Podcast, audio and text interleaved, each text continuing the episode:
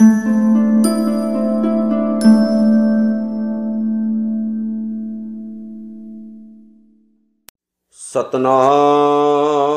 ਸ਼੍ਰੀ ਵਾਹਿਗੁਰੂ ਸਾਹਿਬ ਜੀ। ਬ੍ਰਹਮ ਗਿਆਨੀ ਕੀ ਕੀਮਤ ਨਾਹੀ। ਬ੍ਰਹਮ ਗਿਆਨੀ ਕੈ ਸਗਲ ਮਨ ਮਾਹੇ। ਬ੍ਰਹਮ ਗਿਆਨੀ ਕਾ ਕੌਣ ਜਾਣੈ ਭੇਦ? ਬ੍ਰਹਮ ਗਿਆਨੀ ਕੋ ਸਦਾ ਆਦੇਸ। ਬ੍ਰਹਮ ਗਿਆਨੀ ਕਾ ਕਥਿਆ ਨਾ ਜਾਏ ਅਧਾਖਰ ਬ੍ਰਹਮ ਗਿਆਨੀ ਸਰਬ ਕਾ ਠਾਕੁਰ। ਬ੍ਰਹਮ ਗਿਆਨੀ ਕੀ ਮਿਤ ਕੌਣ ਬਖਾਨੈ? ਬ੍ਰਹਮ ਗਿਆਨੀ ਕੀ ਗਤ, ਬ੍ਰਹਮ ਗਿਆਨੀ ਜਾਣੈ। ਬ੍ਰਹਮ ਗਿਆਨੀ ਕਾ ਅੰਤ ਨਾ ਪਾਰ, ਨਾਨਕ ਬ੍ਰਹਮ ਗਿਆਨੀ ਕਉ ਸਦਾ ਨਮਸਕਾਰ। ਬ੍ਰਹਮ ਗਿਆਨੀ ਕਾ ਅੰਤ ਨਾ ਪਾਰ, ਨਾਨਕ ਬ੍ਰਹਮ ਗਿਆਨੀ ਕਉ ਸਦਾ ਨਮਸਕਾਰ। ਜੁਗੋ ਜੁਗ ਅਟਲ ਧੰਨ ਧੰਨ ਸਤਿਗੁਰੂ, ਸ੍ਰੀ ਗੁਰੂ ਗ੍ਰੰਥ ਸਾਹਿਬ ਜੀ। ਮਹਾਰਾਜ ਸੱਚੇ ਪਾਤਸ਼ਾਹ ਜੀ ਦਾ ਪਾਵਨ ਧਿਆਨ ਧਰਿਏ ਜੀ। ਪੰਚਮ ਪਾਤਸ਼ਾਹ ਸ਼ਹੀਦਾਂ ਦੇ ਸਰਤਾਜ ਧੰਨ ਧੰਨ ਸਤਿਗੁਰੂ, ਸ੍ਰੀ ਗੁਰੂ ਅਰਜਨ ਸਾਹਿਬ ਸੱਚੇ ਪਾਤਸ਼ਾਹ ਜੀ ਦੀ ਪਿਆਰੀ ਪਾਵਨ ਬਾਣੀ ਸੁਖਮਨੀ ਸਾਹਿਬ ਦੇ ਨਾਲ ਆਪਣਾ ਚਿੱਤ ਜੋੜੀਏ। ਆਓ ਬੜੇ ਪਿਆਰ ਸਤਿਕਾਰ ਨਾਲ ਸਭ ਤੋਂ ਪਹਿਲਾਂ ਗੁਰੂ ਫਤਿਹ ਸਾਂਝੀ ਕਰੀਏ ਜੀ। ਵਾਹਿਗੁਰੂ ਜੀ ਕਾ ਖਾਲਸਾ ਵਾਹਿਗੁਰੂ ਜੀ ਕੀ ਫਤਿਹ। ਗੁਰੂ ਪਿਆਰਿਓ, ਧੰਨ ਧੰਨ ਸਤਿਗੁਰੂ ਸ੍ਰੀ ਗੁਰੂ ਅਰਜਨ ਸਾਹਿਬ ਜੀ ਨੇ ਸੁਖਮਨੀ ਸਾਹਿਬ ਦੀ ਮਹਾਨ ਰਚਨਾ ਦੇ ਵਿੱਚ 8ਵੀਂ ਅਸ਼ਟਪਦੀ ਦੀ ਜਦੋਂ ਸ਼ੁਰੂਆਤ ਕੀਤੀ ਹੈ, ਉਹਦੇ ਵਿੱਚ ਉਹਨਾਂ ਨੇ ਬ੍ਰਹਮ ਗਿਆਨੀ ਦਾ ਜ਼ਿਕਰ ਕੀਤਾ ਹੈ ਤੇ ਬ੍ਰਹਮ ਗਿਆਨੀ ਸ਼ਬਦ ਬਹੁਤ ਹੀ ਪਿਆਰਾ ਹੈ, ਬ੍ਰਹਮ ਨੂੰ ਸਮਝਣ ਵਾਲਾ, ਜਿਨੇ ਪ੍ਰਮਾਤਮਾ ਦੇ ਗੁਣਾਂ ਨਾਲ ਡੂੰਗੀ ਸਾਂਝ ਪਾ ਲਈ, ਉਹਨੂੰ ਬ੍ਰਹਮ ਗਿਆਨੀ ਆਖਿਆ ਜਾਂਦਾ ਗੁਰੂ ਅਰਜਨ ਸਾਹਿਬ ਜੀ ਦੀ ਇਸ ਪਿਆਰੀ ਬਾਣੀ ਦੀ ਵਿਚਾਰ ਕਰਦੇ ਆਂ 8ਵੀਂ ਅਸ਼ਟਪਦੀ ਦੀ 7ਵੀਂ ਪੌੜੀ ਆਪਾਂ ਅੱਜ ਵਿਚਾਰਨ ਲੱਗੇ ਆਂ ਜਿਹਦੇ ਵਿੱਚ ਗੁਰੂ ਅਰਜਨ ਸਾਹਿਬ ਨੇ ਸ਼ੁਰੂਆਤ 'ਚ ਬਖਸ਼ਿਸ਼ ਕੀਤੀ ਹੈ, ਬ੍ਰਹਮ ਗਿਆਨੀ ਕੀ ਕੀਮਤ ਨਾ ਹੈ ਕੀਮਤ ਕੀਮਤ ਦਾ ਮਤਲਬ ਹੁੰਦਾ ਹੈ ਕਿਸੇ ਚੀਜ਼ ਦਾ ਅੰਦਾਜ਼ਾ ਲਗਾ ਕੇ ਤਾਂ ਉਹਨੂੰ ਖਰੀਦਣ ਦੇ ਲਈ ਕੋਈ ਰੇਟ ਪੇਸ਼ ਕਰਨਾ।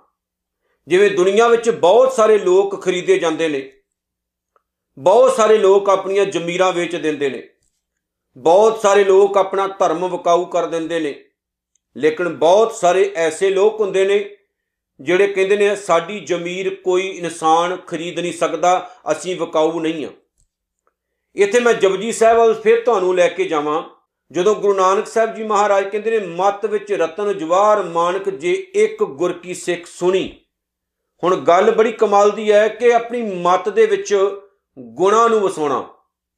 ਜਿਹੜੇ ਗੁਣ ਬਹੁਤ ਬੇਸ਼ਕੀਮਤੀ ਹੈ ਤੇ ਜਦੋਂ ਉਹ ਗੁਣ ਸਾਡੇ ਜੀਵਨ ਵਿੱਚ ਵਸਣਗੇ ਤੇ ਸਾਡੀ ਮਤ ਵੀ ਬੇਸ਼ਕੀਮਤੀ ਰਤਨ ਜਵਾਰਤ ਅਤੇ ਮਾਨਕਾਂ ਵਰਗੀ ਹੋ ਜਾਏਗੀ।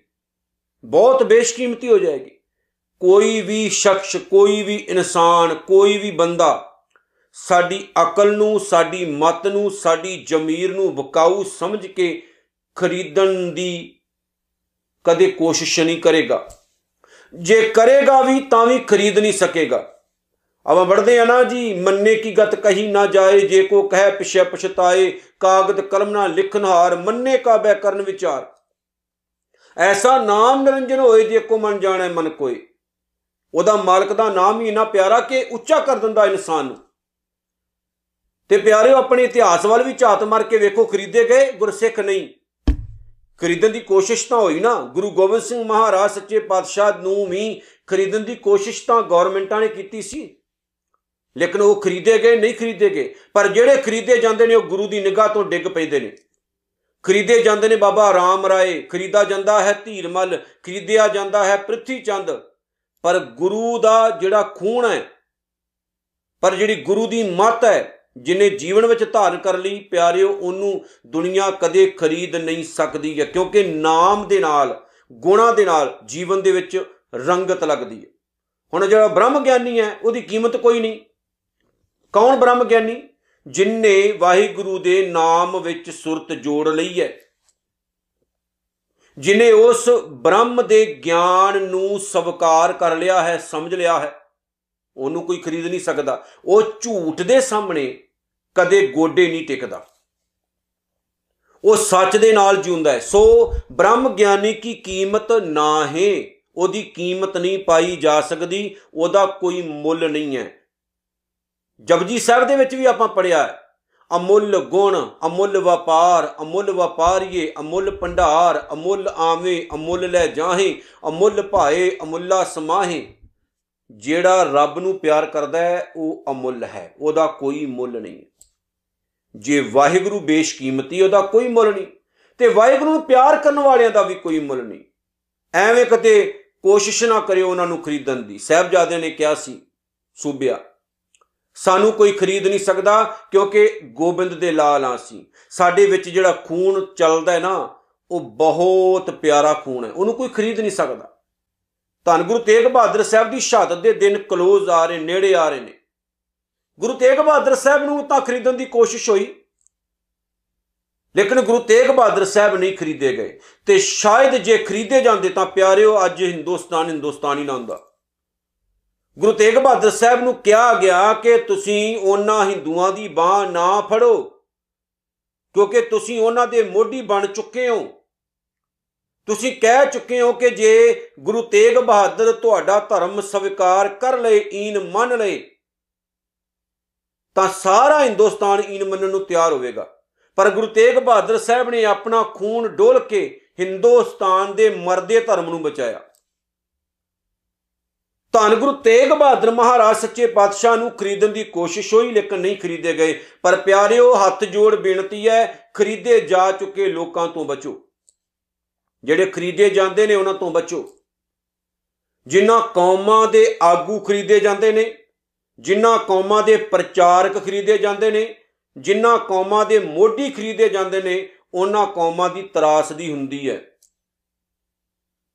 ਖਰੀਦਾ ਗਿਆ ਸੀ ਨਾ ਬਲਦੇਵ ਸਿੰਘ ਨਹਿਰੂ ਦੇ ਰਾਈ ਤੇ ਉਦੋਂ ਇੱਕ ਵੱਖਰਾ ਦੇਸ਼ ਬਣਨ ਲੱਗਾ ਸੀ, ਪਰ ਨਹੀਂ ਬਣ ਪਾਇਆ ਉਹ। ਕਿਉਂਕਿ ਬਲਦੇਵ ਸਿੰਘ ਨੇ ਨਹਿਰੂ ਦੀ ਝੋਲੀ ਦੇ ਵਿੱਚ ਸਭ ਕੁਝ ਸੁੱਟ ਦਿੱਤਾ ਆਪਣਾ, ਕਿ ਅਸੀਂ ਜੋ ਲੈਣਾ ਆਪਣੇ ਭਰਾਵਾਂ ਤੋਂ ਲੈ ਲਵਾਂਗੇ। ਲੇਕਿਨ ਸਾਡਿਆਂ ਭਰਾਵਾਂ ਨੇ ਸਾਡੇ ਨਾਲ ਜੋ ਕੀਤਾ, ਉਹ ਸਾਰਿਆਂ ਨੂੰ ਯਾਦ ਹੈ। ਸਭ ਨੂੰ ਯਾਦ ਹੈ। 47 ਵਾਪਰੀ, ਲੱਖਾਂ ਦੀ ਤਾਦਾਦ ਵਿੱਚ ਜਿਹੜੇ ਸਿੱਖ ਸਨ, ਉਹ ਕਤਲ ਹੋਏ, ਘਰ ਘਾਟ ਖਤਮ ਹੋਏ, ਜ਼ਮੀਨ ਜਾਇਦਾਦਾਂ ਖਤਮ ਹੋਈਆਂ ਤੇ ਸਿੱਖਾਂ ਨੂੰ ਇਨਾਮ ਪਤਾ ਕੀ ਮਿਲਿਆ? ਸਿੱਖ ਧਾੜ ਵੀ ਹੈ ਜਰਾਇਮ ਪੇਸ਼ਾ ਕੌਮ ਹੈ। ਇਹ ਇਨਾਮ ਮਿਲਿਆ। ਜੇ ਸ਼ਾਇਦ ਬਲਦੇਵ ਸਿੰਘ ਨਾ ਖਰੀਦਿਆ ਜਾਂਦਾ ਤੇ ਸ਼ਕਲ ਸੂਰਤ ਕੁਝ ਹੋਰ ਹੁੰਦੀ। ਸਿੱਖਾਂ ਦਾ ਇੱਕ ਵੱਖਰਾ ਦੇਸ਼ ਹੁੰਦਾ, ਵੱਖਰਾ ਰਾਜ ਹੁੰਦਾ। ਨਹੀਂ ਖਰੀਦਿਆ ਗਿਆ ਸੀ ਮਹਾਰਾਜਾ ਰਣਜੀਤ ਸਿੰਘ, ਅੰਗਰੇਜ਼ਾਂ ਨੇ ਵੀ ਕੋਸ਼ਿਸ਼ ਕੀਤੀ ਸੀ। ਨਹੀਂ ਖਰੀਦਿਆ ਗਿਆ ਸੀ ਮਹਾਰਾਜਾ ਦਲੀਪ ਸਿੰਘ, ਅੰਗਰੇਜ਼ਾਂ ਨੇ ਵੀ ਕੋਸ਼ਿਸ਼ ਕੀਤੀ ਸੀ। ਆਖਰੀ ਦਮ ਤੱਕ, ਮਰਦੇ ਦਮ ਤੱਕ ਆਪਣੇ ਰਾਜ ਭਾਗ ਦੀ ਗੱਲ ਕਰਦਾ ਰਿਹਾ, ਭਾਵੇਂ ਉਹਦਾ ਵਸ ਨਾ ਚੱਲਿਆ। ਪਿਆਰਿਓ ਜਿਹੜਾ ਗੁਰੂ ਦੀ ਮੱਤ ਦਾ ਧਾਰਨੀ ਹੁੰਦਾ ਹੈ, ਉਹਨੂੰ ਦੁਨੀਆ ਖਰੀਦ ਨਹੀਂ ਸਕਦੀ। ਬ੍ਰਹਮ ਗਿਆਨੀ ਉਹਨੂੰ ਕਹਿੰਦੇ ਨੇ, ਜਿਹਦੀ ਕੋਈ ਕੀਮਤ ਨਾ ਹੋਵੇ, ਜਿਹਨੂੰ ਕੋਈ ਖਰੀਦ ਨਾ ਸਕੇ, ਜਿਹਦੇ ਸਨਮੁਖ ਹਰ ਬੰਦਾ ਸੀਸ ਝੁਕਾ ਕੇ ਚਲਾ ਜਾਏ। ਬ੍ਰਹਮ ਗਿਆਨੀ ਕਹ, ਸਗਲ ਮਨ ਮਾਹੇ, ਸਾਰੇ ਗੁਣ ਜਿਹੜੇ ਰੱਬੀ ਗੁਣ ਹੈ, ਉਹ ਬ੍ਰਹਮ ਗਿਆਨੀ ਦੇ ਸਗਲ ਸਗਲ ਭਾਵ ਸਾਰੇ ਮਨ ਮਾਹੇ ਮਨ ਵਿੱਚ ਹੁੰਦੇ ਨੇ। ਉਹਦੇ ਜੀਵਨ ਵਿੱਚ ਹੁੰਦੇ ਨੇ। ਜਿਹੜਾ, ਜਿਹੜੇ ਰੱਬ ਵਿੱਚ ਗੁਣ ਨੇ, ਉਹ ਸਾਰੇ ਹੀ ਰੱਬ ਨੂੰ ਪਿਆਰ ਕਰਨ ਵਾਲੇ ਬ੍ਰਹਮ ਗਿਆਨੀ ਦੇ ਅੰਦਰ ਵੀ ਪਾਏ ਜਾਂਦੇ ਨੇ। ਇਸ ਲਈ ਉਹਦੇ ਵਿੱਚ ਤੇ ਰੱਬ 'ਚ ਕੋਈ ਫ਼ਰਕ ਨਹੀਂ ਹੁੰਦਾ। ਕਿਉਂਕਿ ਉਹ ਰੱਬ ਦਾ ਰੂਪ ਬਣ ਚੁੱਕਾ ਹੁੰਦਾ, ਰੱਬ ਦੇ ਬਹੁਤ ਨੇੜੇ ਹੁੰਦਾ ਹੈ। ਤੇ ਸਾਰੇ ਰੱਬੀ ਗੁਣਾ ਦਾ ਜਿਹੜਾ ਪ੍ਰਕਾਸ਼ ਹੈ, ਉਹਦੇ ਜੀਵਨ ਵਿੱਚੋਂ ਵੀ ਵੇਖਿਆ ਜਾ ਸਕਦਾ ਹੈ। ਬ੍ਰਹਮ ਗਿਆਨੀ ਕਾ ਕੌਣ ਜਾਣੈ ਭੇਦ? ਇਸ ਲਈ ਪਿਆਰਿਆ, ਬ੍ਰਹਮ ਗਿਆਨੀ ਦੀ ਜ਼ਿੰਦਗੀ ਦਾ ਕੌਣ ਭੇਦ ਪਾ ਸਕਦਾ ਹੈ? ਕੌਣ ਜਾਣੈ ਭੇਦ ਭਾਵ ਕਿ ਉਹ ਇੰਨਾ ਉੱਚਾ ਹੋ ਜਾਂਦਾ ਹੈ ਕਿ ਕੋਸ਼ਿਸ਼ ਨਾ ਕਰੇ ਉਹ ਇਹ ਜਾਣਨ ਦੀ ਵੀ ਉਹਦੀ ਜ਼ਿੰਦਗੀ ਬਾਰੇ ਜਾਣੀਏ ਉਹਦਾ ਕੌਣ ਭੇਦ ਪਾਵੇਗਾ? ਜਿੰਨਾ ਮਰਜ਼ੀ ਖੋਜ ਲਓ, ਕਿਉਂਕਿ ਉਹ ਰੱਬ ਬਣ ਚੁੱਕਾ ਹੁੰਦਾ, ਰੱਬ ਦੇ ਨੇੜੇ ਹੋ ਕੇ ਉਹਦੇ ਵਿੱਚ ਸਮਾ ਚੁੱਕਾ ਹੁੰਦਾ। ਅਸੀਂ ਕੋਸ਼ਿਸ਼ ਕਰਨੀ ਹੈ ਆਪਣੇ ਜੀਵਨ ਨੂੰ ਵਧੀਆ ਬਣਾਉਣ ਦੀ, ਆਪਣੇ ਜੀਵਨ ਨੂੰ ਉੱਚਾ ਚੁੱਕਣ ਦੀ।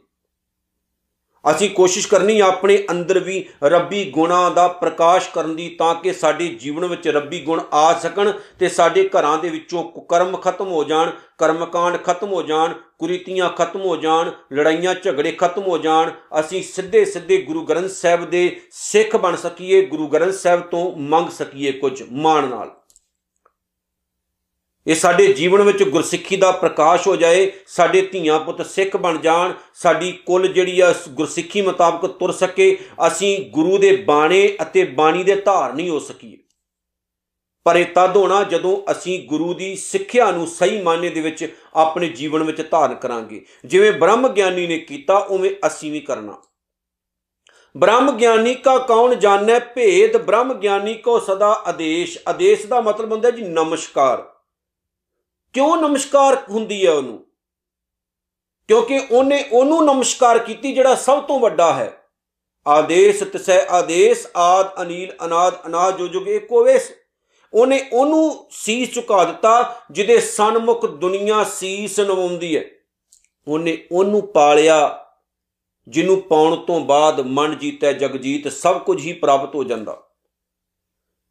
ਅਸੀਂ ਲੋਕਾਂ ਨੂੰ ਜਿੱਤਣ ਦੀ ਕੋਸ਼ਿਸ਼ ਕਰਦੇ ਆਂ ਆਪਣੇ ਆਪ ਨੂੰ ਨਹੀਂ। ਪਰ ਜਿਹੜਾ ਖੁਦ ਨੂੰ ਜਿੱਤ ਲਏ, ਉਹ ਜਗਤ ਨੂੰ ਜਿੱਤ ਲੈਂਦਾ ਅਸੀਂ ਦੂਸਰੇ ਦੇ ਘਰ ਵਿੱਚ ਜ਼ਿਆਦਾ ਝਾਤ ਰੱਖਦੇ ਆਂ ਕੀ ਹੋ ਰਿਹਾ ਹੈ? ਅਸੀਂ ਇਹ ਨਹੀਂ ਦੇਖਦੇ ਕਿ ਅਸੀਂ ਆਪਣੇ ਜੀਵਨ ਨੂੰ ਸੁਧਾਰਨਾ, ਆਪਣੇ ਜੀਵਨ ਨੂੰ ਗੁੱਡ ਬਣਾਉਣਾ, ਵੈਲ ਬਣਾਉਣਾ।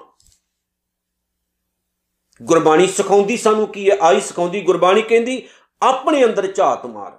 ਖੁਦ ਅੰਦਰ।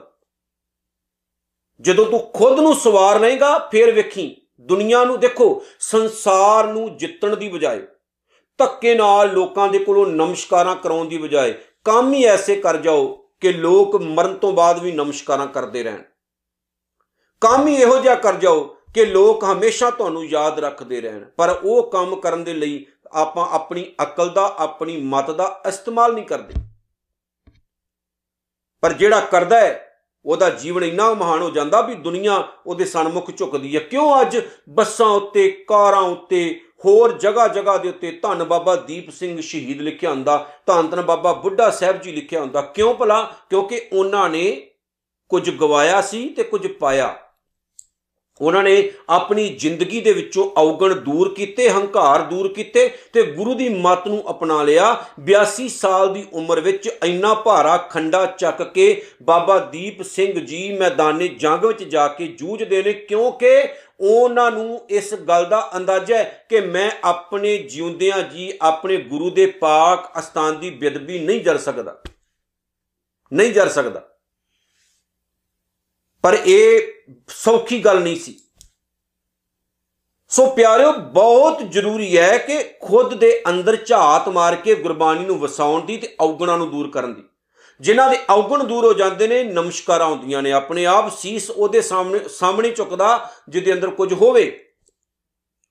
ਸਿਰ ਉਹਦੇ ਸਨਮੁਖ ਹੀ ਝੁਕਦਾ ਹੈ, ਜਿਹਦੇ ਅੰਦਰ ਕੁਝ ਪਾਇਆ ਜਾਂਦਾ ਹੈ। ਜਿਹੜਾ ਖੁਦ ਖਾਲੀ ਬੈਠਾ ਹੋਇਆ, ਕੀ ਸੀਸ ਝੁਕੇਗਾ? ਸਤਿਗੁਰ ਕਹਿੰਦੇ ਨੇ, ਜੀ ਬ੍ਰਹਮ ਗਿਆਨੀ ਕਾ ਕਥਿਆ ਨਾ ਜਾਏ ਅੱਧਾ ਅੱਖਰ ਅੱਧਾ ਅੱਖਰ ਵੀ ਉਹਦੀ ਮਹਿਮਾ ਦਾ ਬਿਆਨ ਨਹੀਂ ਕੀਤਾ ਜਾ ਸਕਦਾ। ਸਤਿਗੁਰੂ ਕਹਿੰਦੇ ਨੇ, ਪਿਆਰਿਆ ਬ੍ਰਹਮ ਗਿਆਨੀ ਦੇ ਬਾਰੇ ਰੱਬ ਨੂੰ ਜਿਹੜਾ ਪਾ ਚੁੱਕਾ, ਉਹਦੀ ਮਹਿਮਾ ਦੇ ਬਾਰੇ ਕੁਝ ਕਿਹਾ ਨਹੀਂ ਜਾ ਸਕਦਾ। ਉਹਦੀ ਵਡਿਆਈ ਨਹੀਂ ਕੀਤੀ ਜਾ ਸਕਦੀ ਕਿਉਂਕਿ ਉਹ ਰੱਬ ਵਰਗਾ ਜੀ ਹੋ ਗਿਆ, ਉਹ ਸਮੁੰਦਰ ਵਿੱਚ ਸਮਾ ਗਿਆ। ਸਮੁੰਦਰ ਦਾ ਰੂਪ ਹੋ ਗਿਆ, ਉਹ ਰੱਬ ਦਾ ਰੂਪ ਹੋ ਗਿਆ। ਸੂਰਜ ਕਿਰਨ ਮਿਲੇ, ਜਲ ਕਾ ਜਲ ਹੁਆ RAM ਜੋਤੀ ਜੋਤ ਰਲੀ ਸੰਪੂਰਨ ਥੀਆ RAM ਸੰਪੂਰਨਤਾ ਹੋ ਗਈ ਹੁਣ। ਹੁਣ ਜਦੋਂ ਇੱਕ ਮਿਕਤਾ ਹੋ ਗਈ, ਫਿਰ ਉਹ ਗੱਲ ਹੀ ਖਤਮ ਹੋ ਗਈ। ਧੰਨ ਗੁਰੂ ਅੰਗਦ ਸਾਹਿਬ ਨੂੰ ਗੁਰਤਾ ਗੱਦੀ ਦੇਣ ਤੋਂ ਬਾਅਦ ਗੁਰੂ ਨਾਨਕ ਸਾਹਿਬ ਨੇ ਕਿਹਾ ਸੀ, ਲੈਣਿਆ, ਤੂੰ ਅੰਗਦ ਹੋ ਗਿਆ, ਮੇਰਾ ਰੂਪ ਹੋ ਗਿਆ। ਗੁਰੂ ਅੰਗਦ ਸਾਹਿਬ ਨੇ ਗੁਰੂ ਅਮਰਦਾਸ ਨੂੰ ਗੁਰਤਾ ਗੱਦੀ ਦੇ ਕੇ ਕਿਹਾ ਸੀ, ਤੂੰ ਨਥਾਵਿਆਂ ਦਾ ਥਾਮ ਨਿਮਾਣਿਆਂ ਦਾ ਮਾਨ ਨਗਤਿਆਂ ਦੀ ਗੱਤ, ਨਧਰਿਆਂ ਦੀ ਤੇਰੇ ਨਤਾਣਿਆਂ ਦਾ ਤਾਣ ਬਣ ਗਿਆ। ਮੇਰਾ ਰੂਪ ਹੋ ਗਿਆ। ਹੁਣ ਜੋਤ ਰੂਪ ਹਰ ਆਪ ਗੁਰੂ ਨਾਨਕ ਕਹਾਇਓ, ਤਾਂ ਤੇ ਅੰਗਦ ਭਇਓ, ਤਤ ਸਿਓ ਤਤ ਮਿਲਾਇਓ। ਜਦੋਂ ਇੱਕ ਮਿਕਤਾ ਹੋ ਗਈ ਹੁਣ ਜਿਹੜੀ ਜੋਤ ਹੈ ਗੁਰੂ ਨਾਨਕ ਵਿੱਚ, ਉਹ ਰੱਬ ਦੀ ਹੈ। ਸੋ ਜਿਵੇਂ ਰੱਬ ਦੇ ਗੁਣ ਨਹੀਂ ਬਿਆਨ ਕੀਤੇ ਜਾ ਸਕਦੇ, ਸੰਪੂਰਨ ਤੌਰ ਤੇ ਗੁਰੂ ਨਾਨਕ ਸਾਹਿਬ ਦੇ ਗੁਣਾਂ ਦਾ ਵੀ ਅਸੀਂ ਗੁਣਗਾਨ ਸੰਪੂਰਨ ਨਹੀਂ ਕਰ ਸਕਦੇ, ਕਿਉਂਕਿ ਉਹ ਇੰਨੇ ਮਹਾਨ ਹੋ ਗਏ ਸੀ। ਇਹ ਸਾਰੀਆਂ ਗੱਲਾਂ ਮੈਂ ਕਿਉਂ ਕਹਿ ਰਿਹਾ? ਕਿਉਂਕਿ ਅਸੀਂ ਉੱਚੇ ਬਣਨਾ। ਕਿਉਂ ਕਹਿ ਰਿਹਾ ਮੈਂ? ਕਿਉਂਕਿ ਅਸੀਂ ਆਪਣੇ ਵਿੱਚੋਂ ਅਵਗੁਣ ਕੱਢਣੇ ਐ। ਬੁਰੀਾਈ ਕੱਢਣੀ ਹੈ ਭੈੜੀ ਮਤ ਦੂਰ ਕਰਨੀ ਹੈ ਮਨ ਮਤ ਦਾ ਤਿਆਗ ਕਰਕੇ ਗੁਰਮਤ ਦੇ ਵੱਲ ਤੁਰਨਾ ਹੈ ਅਸੀਂ। ਤਾਂ ਸਾਡੇ ਜੀਵਨ ਵਿੱਚ ਜਿਹੜੀ ਹੈ ਉਹ ਲਾਗ ਲੱਗੇਗੀ, ਤਾਂ ਸਾਡੇ ਘਰ ਵਿੱਚ ਖੁਸ਼ੀਆਂ ਆਉਣਗੀਆਂ। ਤਾਂ ਸਾਡੇ ਘਰ ਵਿੱਚ ਚਾਨਣ ਹੋਏਗਾ ਗੁਰਬਾਣੀ ਦਾ। ਜਦੋਂ ਸਾਡੇ ਬੱਚੇ ਲੱਗ ਜਾਣਗੇ ਇਸ ਪਾਸੇ, ਸਾਡਾ ਪੂਰਾ ਜਿਹੜਾ ਜੀਵਨ ਹੈ, ਵੇਖੋ ਕਿੰਨਾ ਪਿਆਰਾ ਬਣ ਜਾਏਗਾ। ਸਾਨੂੰ ਮਹਿਸੂਸ ਹੋਏਗਾ ਵੀ ਕੁਝ ਘਾਟ ਸੀ, ਲੇਕਿਨ ਵਾਹਿਗੁਰੂ ਨੇ ਅੱਜ ਉਸ ਘਾਟ ਨੂੰ ਪੂਰੀਆਂ ਕਰ ਦਿੱਤਾ ਤੇ ਸੰਪੂਰਨ ਹੋ ਗਈ ਜ਼ਿੰਦਗੀ। ਬ੍ਰਹਮ ਗਿਆਨੀ ਸਰਬ ਕਾ ਠਾਕੁਰ ਠਾਕੁਰ ਦਾ ਮਤਲਬ ਪੂਜਨ ਯੋਗ। ਰੱਬ ਨੂੰ ਪਿਆਰ ਕਰਨ ਵਾਲਾ ਉਹ ਇਨਸਾਨ ਰੱਬ ਵਰਗਾ ਹੋ ਜਾਂਦਾ, ਪੂਜਨ ਯੋਗ ਹੋ ਜਾਂਦਾ। ਗੁਰੂ ਅਰਜਨ ਸਾਹਿਬ ਕਹਿੰਦੇ, ਪਿਆਰਿਆ, ਮੈਂ ਤਾਂ ਤੈਨੂੰ ਦੱਸ ਰਿਹਾ, ਤੂੰ ਵੀ ਉਸ ਪਾਸੇ ਲੱਗ ਜਾ। ਦੁਨੀਆ ਦੀ ਗੰਦਗੀ ਖਤਮ ਕਰਨ ਦਾ ਇੱਕੋ ਹੀ ਤਰੀਕਾ ਹੈ ਰੱਬ ਵੱਲ ਜੁੜਨਾ।